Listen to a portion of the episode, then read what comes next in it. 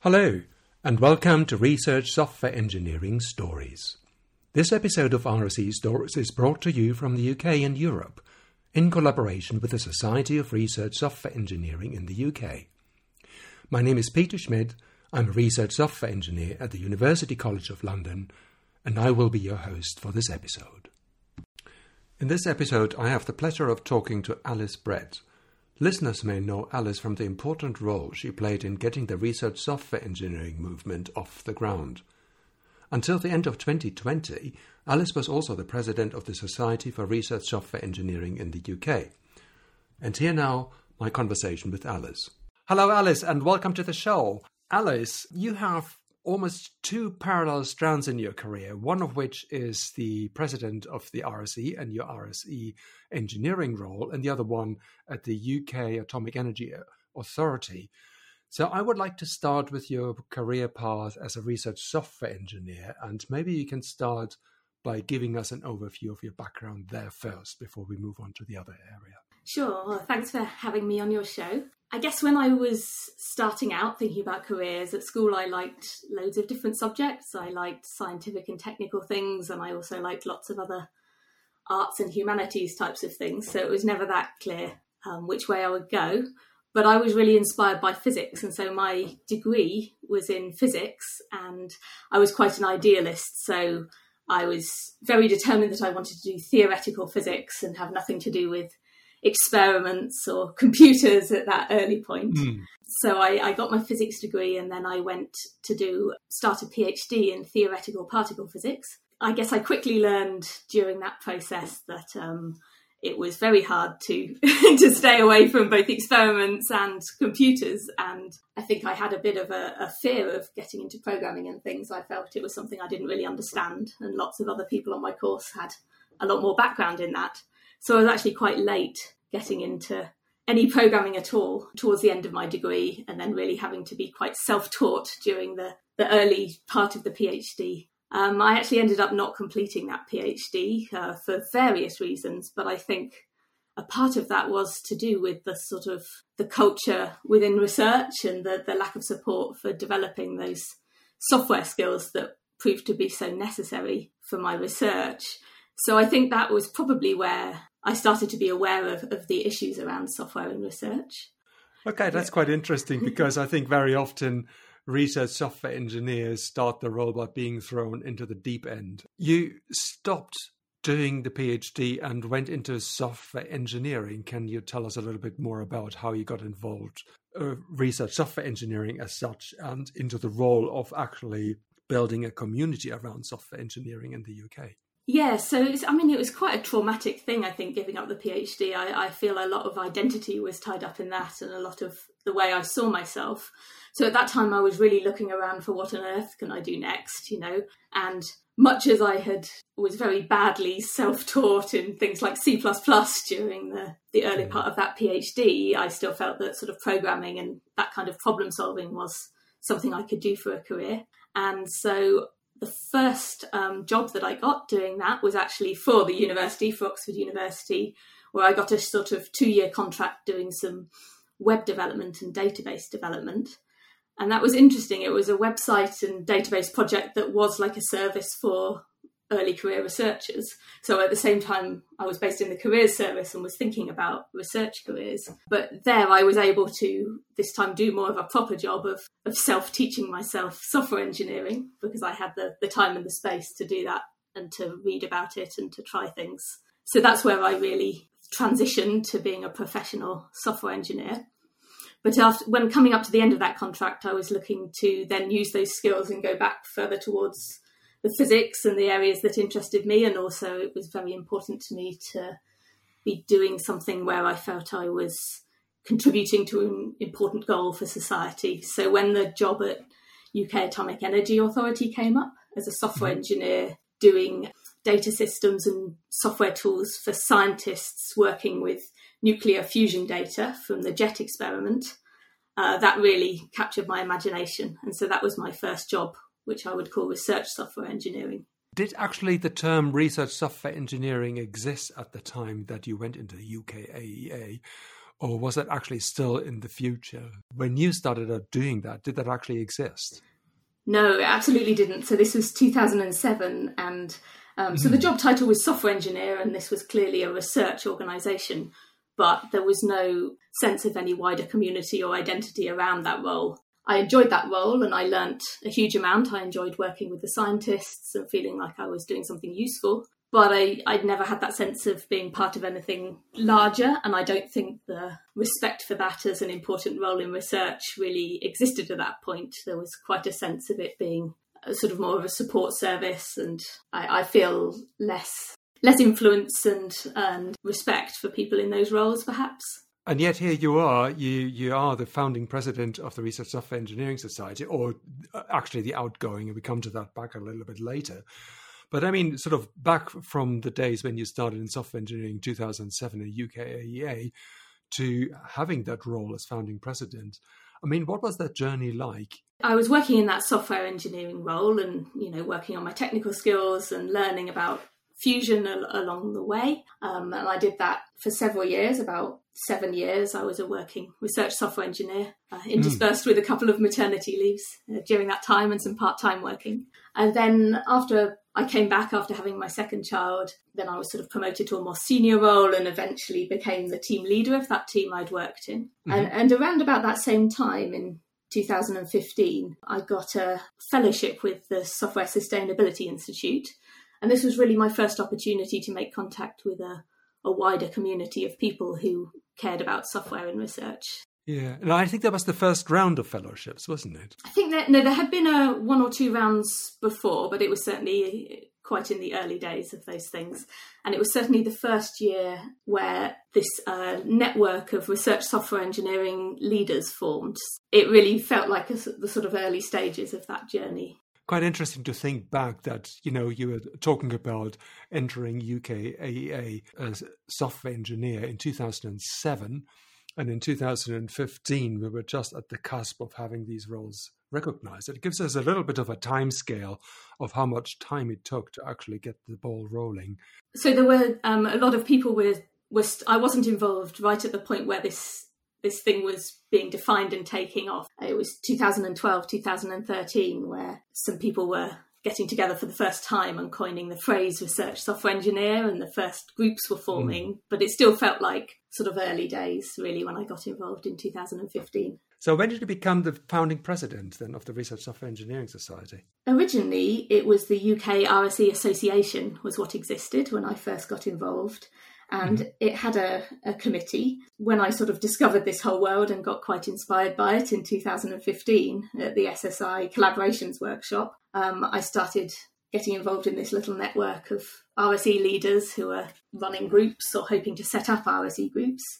I got involved in organising the first RSE conference in 2016, and in the run up to that conference, they were holding elections for the, the RSE Association Committee and they asked for people to nominate themselves. I was encouraged to put myself forward, which I think I would have never thought to do myself, just fairly newly coming into this community. But uh, I'm so grateful that I was encouraged because I, I put my name forward and ended up agreeing to be the joint chair of the association with, with Christopher Woods, who was also just joining mm. at that time. And really, the story of the early years of chairing that committee was the journey towards formalisation, uh, the idea that it would be we could do some great things as an informal community and a grassroots movement, that the future steps would require some kind of legal entity or formal organisation to take things forward, you know, being independent of any university, not relying on putting money through a university's bank account and this kind of thing. Was it actually hard to set up this organisation in the end? Yes, this is, I would say it was quite hard because it, it took a lot longer than we were imagining.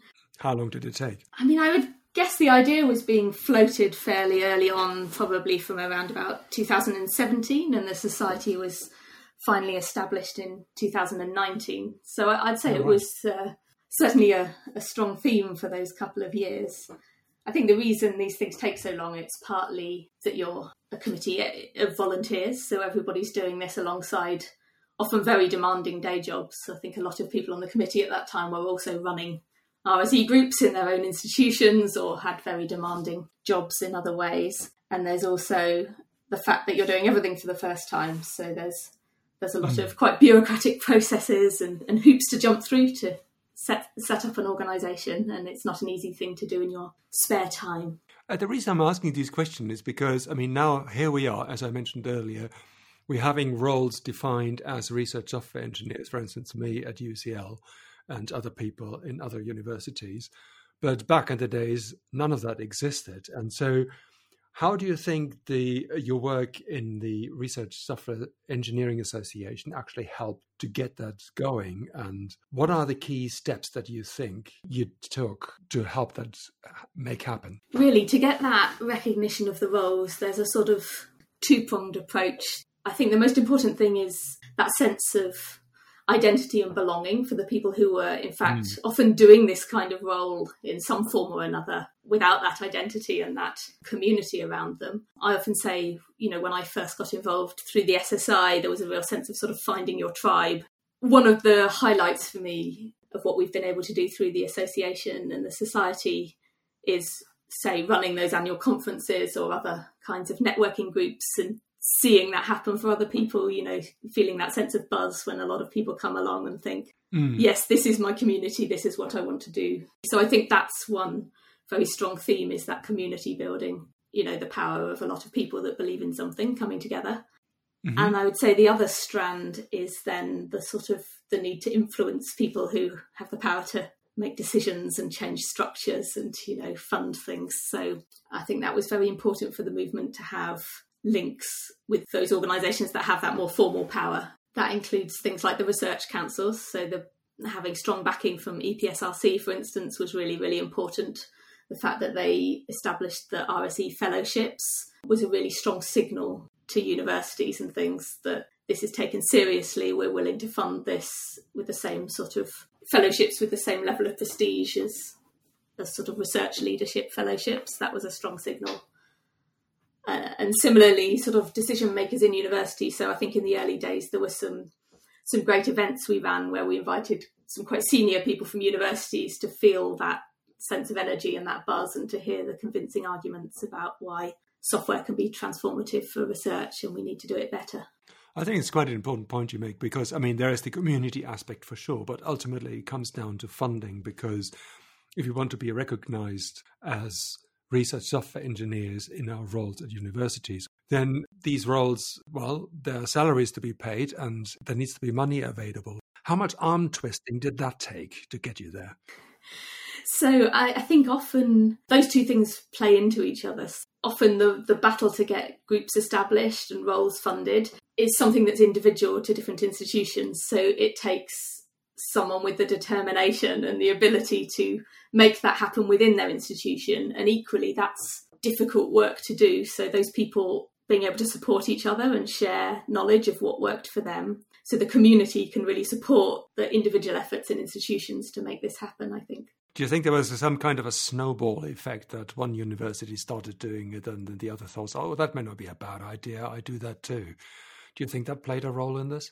Absolutely, yeah. I think that was that was very clear, and um, especially some of the early groups that got established. There's almost a sense that you see yourself at the forefront of this movement, and you want to slightly compete to keep that position, so that that can can be helpful. I think, but also it's quite natural, I think, for and, and very sensible for universities to look around and see what works elsewhere, and to want to implement that themselves. It helps make the case to to try it out in your institution. I think you're term as president is coming to an end or it already ended.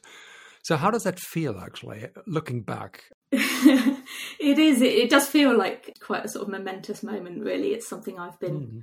It's been sort of really dominating my my career to some extent because what I've done in the national RSE movement has very much played into what I've been doing within UKAEA and establishing an RSE team within my group there, for instance. I feel it, it's definitely the right moment to step back. Movements like this it's um, important that they don't become too identified with individual people or you know one individual set of people on a committee that there's a sort of healthy influx of new ideas and new people with energy to drive things forward. So i think it's definitely the right time to step back. But again it feels it's difficult to let go of something that you've been so involved in building for several years. Um, um I have lots of confidence in where where the movement is now and, and the society. We've got a really excellent person taking over as the new president in Paul Richmond, who's running the Sheffield RSE group.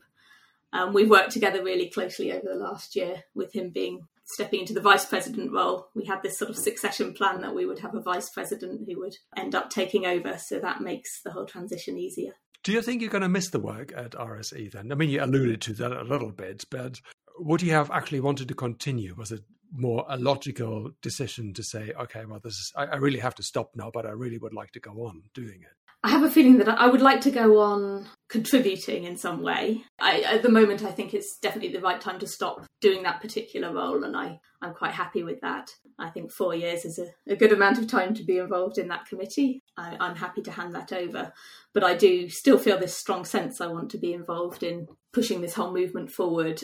Okay, now we've got this big growth in number of RSEs what can we do with that? Are there, um, can we make those roles better able to have influence on the the big research pro- software projects that come up in the future? Okay, so it sounds a bit like you feel that there's a different phase we're entering now.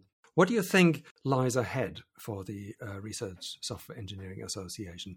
Not trying to influence the next president, of course, but I mean, what, from your perspective, uh, what do you think are the big things that need to happen or that should happen? Um, so there are a few sort of themes that we've been talking about that I, I think are probably quite likely to continue. One is okay, so we've got this organisation which is a bit more formal than the way the movement's been in the past. How can you strike a good balance between setting up good systems and a professional operation for the society itself as an organisation, but keeping that sort of energy and community spirit that there has been in the, the wider community? And I think you know, there's some really good ideas about how to do that. And for instance, sort of working groups for members of the society to get more hands-on involved in particular initiatives or or themes or developing positions for the society. So I'm quite excited to see where that goes. There's also a whole theme about relationships with other organisations. Uh, one of that is our relationship with international movements, because this has become an international movement. There are similar associations starting up in lots of other countries, several European countries, in the US, Australia, and New Zealand, for instance. One thing that Paul has been involved in just recently at a, an international RSE leaders workshop is trying to set up a sort of a body to coordinate between those different national associations when we might want to act internationally and relations to other organisations in the UK as well. So, other professional bodies, for instance, where we've got overlapping interests, can we work together with more established organisations like the British Computing Society and to have some joint activities and make our voice more powerful that way? Uh, it sounds like quite an exciting future ahead. I would like to move on to your other life, so to speak, at UK AEA and uh, the role you have there. Can you tell us a little bit more about what you're doing there? Sure. So, I mean, the team I first joined, that I've then really been involved with all the way through, makes these sort of develops and supports these data systems and data analysis and visualization tools for scientists and engineers who are um, UK Atomic Energy Authority is the UK's national lab for fusion energy research and development with a mission to help develop fusion energy as a a sort of commercial power source for the future. So that's quite an exciting place to work. There's all sorts of different smart people with different specialisms. It's, it's a good dynamic environment. Um, it's obviously this huge long term goal. So our team's role was to um, take data from what's currently the world's largest operating fusion experiment, JET, and to make that available and useful to scientists. And it, that was a challenge because it's a very long running experiment that's been going for over 30 years and also the funding has always been extended a few years at a time. So, in terms of managing a software ecosystem, there's obvious challenges there. But what I was able to do was I ended up leading that team. So I sort of was developing skills as a software team leader. But then that we were able to generalize that a bit. In 2016, a software engineering group was established that had this team doing data systems and tools for experiments, and also another team who were doing web and database applications for broader broader things within the organization more like business systems and support systems. And i saw this gap in the market where because i was involved in this wider rse movement i recognized my original team were really doing rse like work but they couldn't really take on projects in the same way that these university rse groups do where they're helping scientists and engineers throughout the organization with their software projects didn't really have the time spare for managing these important systems to do large scale projects like that, only small bits and pieces of help. So I saw this sort of gap in the market that we need a, an RSE team working in that other style, like the universities do. So in 2018, we founded that team within the group. We got the first first member joined in late 2018, and it's grown so fast since then. We've got 12 people in the team now. Yeah, it seems to be a story all over that these groups seem to grow quite rapidly because, as you say, there is a market niche or a need for uh, RSEs in roles like that. I find it quite interesting that UK AEA, which uh, software engineering would be a little bit more like private sector where you have an IT office. But you identified the research projects as well that I, that keep running in UKAA that uh, required special skills that RSEs provide. What are these skills actually, specifically? Yeah, that, that's absolutely true that places like national labs um, often did have pre existing software teams that were working more on infrastructure. The position for the the groups which are more like research groups, very similar to research groups in a university often, is that they really were in that very similar position of needing to be able to call on the professional software engineering skills as and when they needed them. I mean, in physics, there are, it's very common for researchers to be able to program and to, to write very complex software, for instance, um, software to model the behavior of plasmas. You know, a lot of the plasma physics groups have a lot of modeling software. There's software to model aspects of engineering, of tokamaks, for instance. So, engineering modeling is a big area. There's lots of people writing software to analyze data, to process data after experiments, to reconstruct physical quantities. And there's huge new activities as well, like um, we've got a, a, lot of new facilities now which are focused on the sort of technology around fusion and related applications, for instance. This much wider ecosystem and, and the people who are in what you might call the core IT software engineering teams was really a, a small minority of the, the people writing code on site. In that way, that's really the role of the RSE team is to work in a really flexible way with all of those different projects. So it brings me to another question that I had, and that actually came up recently uh, in a presentation at a SORSE conference called Specializations Within RSEs. I mean, it's a fairly young role, so it might be a little bit too soon to call for specializations. But as these teams grow, and they seem to grow quite rapidly, some of them, there might be need for RSE specializing on infrastructure. There might be RSE specializing on machine learning. There might be RSE specializing on other areas. Do you see that as the way forward? Is that something that could be relevant in your work? I've been thinking about that a lot right now, actually, because we've done this really rapid phase of growth where we've we've largely hired the roles a generalist, but of course the people you hire are not. There's no such thing as a, a generalist person. They all come with unique knowledge and backgrounds and find they're better suited to some projects than others naturally. So there's a there's a way in which specialization kind of emerges, I think, where an RSE comes in, maybe they've got a particular kind of background and they find they work really well with a certain set of our research groups and build some really strong ongoing relationships and collaborations. So I'm imagining that in the next phase, we develop more of a system where some of our senior RSEs become a point of contact for particular research areas or particular technology areas, for instance, and that's a sort of emergent specialization. But I am thinking at the size the team's getting to now, you start to have a bit of scope to deliberately hire specialist roles as well. So I, I, I think probably the right answer is a mixture. You don't want to get too rigid with the specialization, but uh, where you can find opportunities like that. And uh, I think that often depends on your funding structures as well. If the way you fund your group is flexible enough. So we fight quite hard to keep some flexibility in how we assign people to projects. I got to ask about nuclear fusion. I'm sorry, but I think nuclear fusion the prospect of which has been around for a while. And you mentioned two years that it's been running. And JET is one of the largest experiments. So, how do you think this nuclear fusion is going? Are we getting a commercial application anytime soon? Do you think? Do you have insight into this? It's um, it's a bit of a perennial question, and from my perspective, I can see that huge progress is happening. The, the headline estimates for timescales of when we'll have commercial fusion always always recede, you know, frustratingly as as for any sort of huge complex thing that you do for the first time. It's it's very very hard to predict decades out precise timescales. But yet you can see the the exciting progress in the right direction.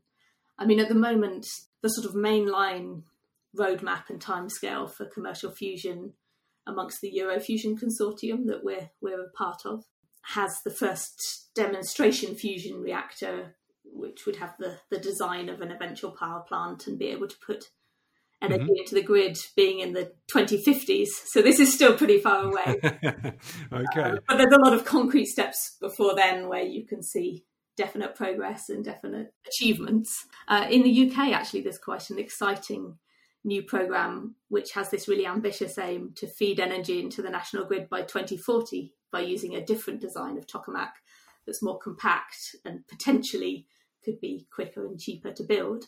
Yeah, that's a very exciting thing to be part of, a big program called STEP that the government has funded and that we're it's been behind a lot of the growth of UKAA and consequently the research software engineering activity in the last year. Could you explain what STEP is? What does it actually stand for? It stands for Spherical Tokamak for Energy Production. And so it's a, a, program that's just getting to, we've just finished the first year of that program, which a, a lot of that has been sort of exploratory design work, setting up partnerships. It's a, a big program that's meant to um, involve UK industry as well as um, our university partners. So it's it's meant to bring together all the skills with UKAEA, sort of coordinating that as as the hub you know, we've got this sort of dual mission, which is to be at the forefront of fusion research, to accelerate the journey towards commercial fusion power, but also to provide benefits to the UK economy and allow UK companies to benefit from this this work and to develop the skills that will be needed. So it's quite exciting to see those partnerships developing. That's very exciting, and I think we could probably talk about nuclear fusion for a few hours longer. But I think we're coming to the end of the podcast now. I'd like to finish with two questions. The first one is if you imagine a point far ahead into the future and you look back to your career, what do you hope you'd accomplish by then? That's a tricky one. I've always found that hard to know. I always, I can always see. I have a general sense of the kind of thing I'd like to achieve, but the the specific opportunities, I feel like none of them have been anything I could have predicted. To be honest, for me, what's important is that we're trying to build these research software engineering careers and this this capability but it's not for its own sake it's to achieve important things in research right so i'm really in, interested now that we can get a critical mass of the people with these really important skills that we develop how they can engage with research projects and make that more positive and more influential. Um, so i would like to see a real difference in the way research software projects are envisaged having like these multidisciplinary teams in research where you have the right people involved from the start to make sure it's successful because we all know how much harder it is to to come in later and to improve something and change something rather than to have all those complementary skills involved from the start so if i could look back and see that you know there were later generations of of important, widely used, sustainable research software that had made a huge difference to some important research fields. That's what I'd like to see. Excellent. And finally, what do you do in your spare time when you're not programming and leading teams? I, would say in recent months the concept of spare time has, has slightly rather vague. So I mean, I've got two children and we've got a house we're renovating at the moment. So um, oh wow! There's there's time not working, but it doesn't feel spare very often. um, we enjoy getting outside and doing doing outdoor things with the kids. Trying to mm. trying to do things with this house that we've been renovating takes up a lot of time. In theory, I love doing things with groups of people, like singing in choirs or yeah, that's difficult. Up with friends, but this seems like a, a bit of a distant memory at the moment. Thank you so much, Alys. That was an exciting interview, and I enjoyed talking to you. And I wish you all the best for the future. Thank you very much. Thank you so much for listening. We hope you enjoyed the show, and we would like to see you again in future. If you like this episode, it'll be great if you could leave a review wherever you download your podcast from. And with that, goodbye.